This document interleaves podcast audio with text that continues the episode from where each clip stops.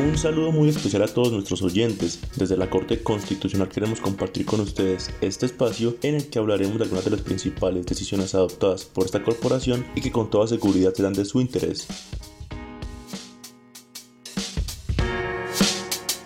Para este capítulo les traemos la intervención de la magistrada Diana Fajardo Rivera en el intercambio de conocimientos sobre las normas internacionales del trabajo, políticas y jurisprudencia sobre el trabajo de cuidado del Centro Internacional de Formación de la Organización Internacional del Trabajo.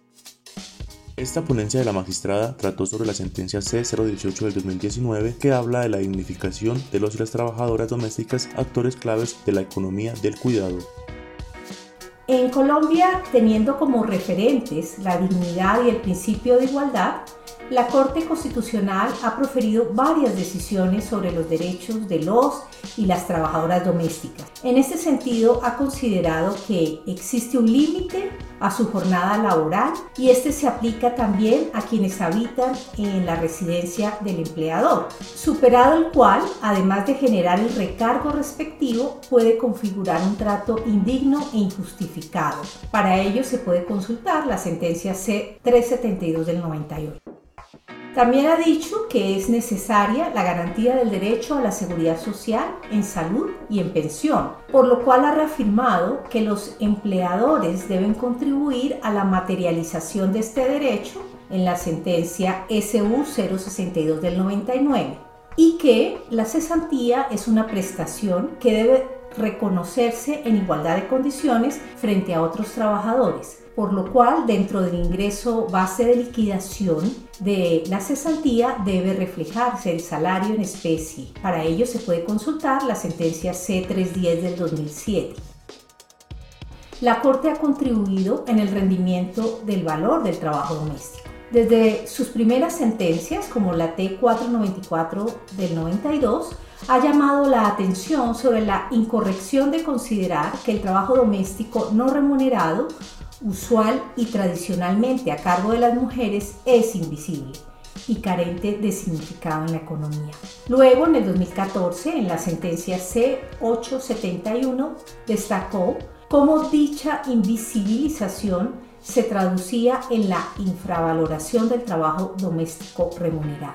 Al declarar la inconstitucionalidad de una regla que negaba al trabajo doméstico una prestación laboral tradicionalmente asociada a la idea de generación de valor económico y utilidad propia de las empresas, la Corte destacó el reconocimiento del valor económico y social del trabajo doméstico, apoyándose para el efecto en el convenio 189 de la OIT.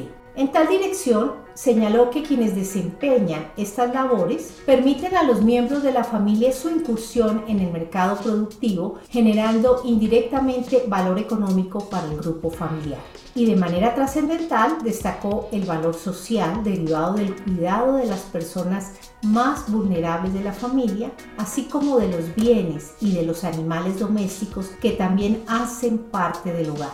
En este contexto de reconocimiento progresivo al valor del trabajo doméstico, se inscribe la sentencia C028 de 2019, sentencia que a continuación explicaré en sus líneas principales. En el año 2018, un ciudadano acudió a la Corte Constitucional con el objeto de que se declarara que la norma que preveía la presunción de un periodo de prueba en todos los contratos de trabajo de los servicios domésticos era discriminatoria. Este periodo de prueba era de 15 días de labores. Lo anterior en la medida en que para los demás trabajadores el periodo de prueba no se presume, sino que por el contrario debe prevalecer en una cláusula expresa y escrita. Por virtud de esta presunción, indicó el demandante, las trabajadoras y los trabajadores domésticos podían ser desvinculados, incluso sin justa causa, durante esos 15 días iniciales, sin recibir indemnización y afectando la estabilidad laboral. ¿Cuántas personas participaron en el debate para tomar esta decisión? En total se allegaron cinco intervenciones. Una primera, proveniente de una universidad, manifestó su acuerdo con la tesis expuesta por el demandante. Destacó que tanto la Constitución como el Convenio 189 exigían eliminar la discriminación en materia de empleo y ocupación. Por otra parte, tres universidades y el Ministerio Público de Colombia allegaron su concepto indicando que la presunción demandada era justificada por dos razones. Primero, porque obedecía a la necesidad de que las partes se conocieran mutuamente en un escenario laboral especial no comparable con el de los demás trabajos, pues el desempeño del mismo se concreta en el seno del hogar. Y en segundo lugar, porque establecía un plazo breve de 15 días, aplicable incluso a las relaciones enmarcadas en contratos verbales, brindando certeza sobre este aspecto. La brevedad del plazo fue eh, contrastada con las reglas del periodo de prueba para los demás trabajos en los que si bien debe ser expresa y escrita, puede llegar hasta los dos meses en contratos indefinidos o hasta la quinta parte de duración en contratos inferiores a un año.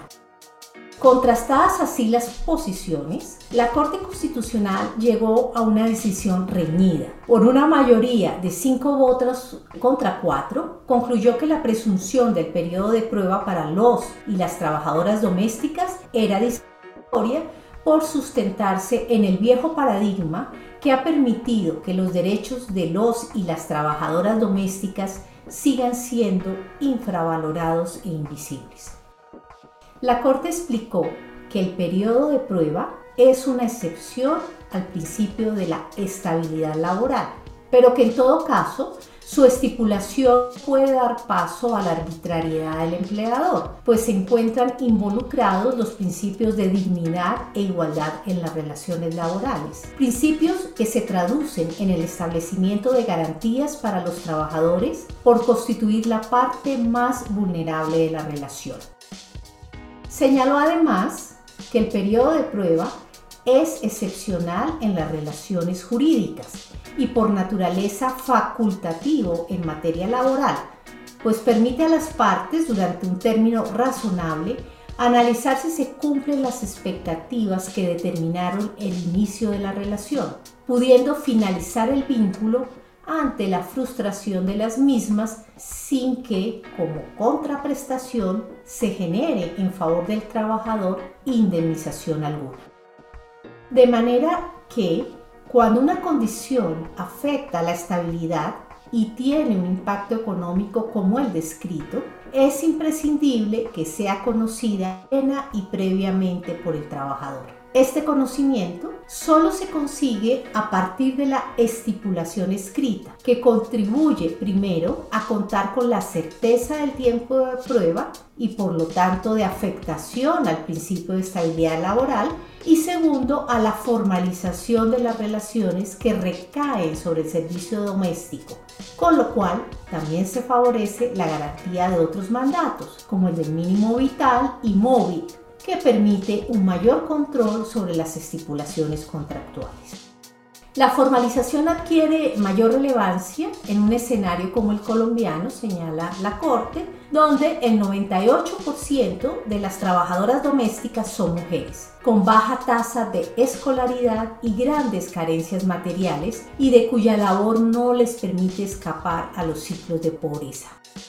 El conocimiento de las condiciones laborales constituye entonces su presupuesto para la materialización del trabajo digno y justo, pretensión a la cual se dirigen no solo los mandatos de la Constitución Política de Colombia, sino del convenio 189 de la OIT, tal como lo precisa en particular su artículo 7.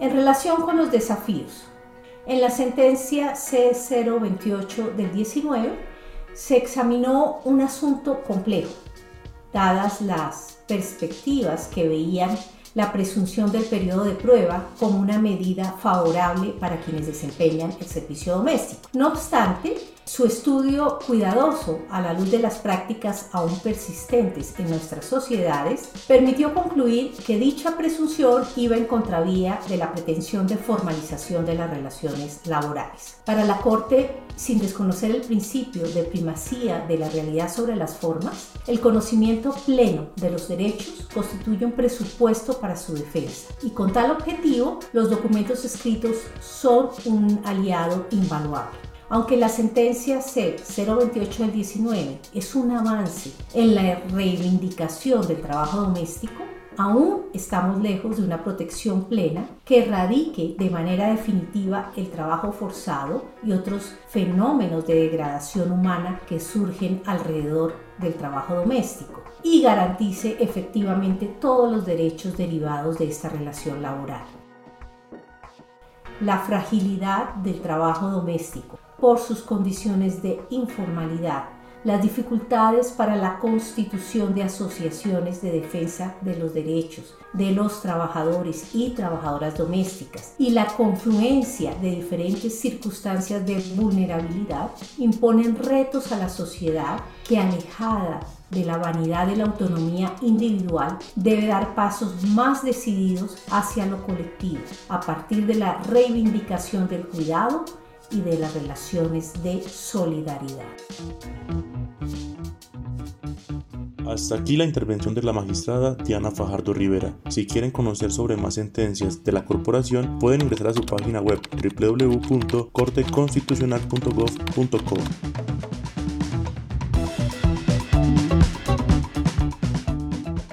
Nos seguiremos escuchando en este queso espacio. Recuerden que la Corte Constitucional protege los derechos fundamentales de todos los colombianos y trabaja por la construcción de una sociedad con justicia y equidad. Hasta pronto.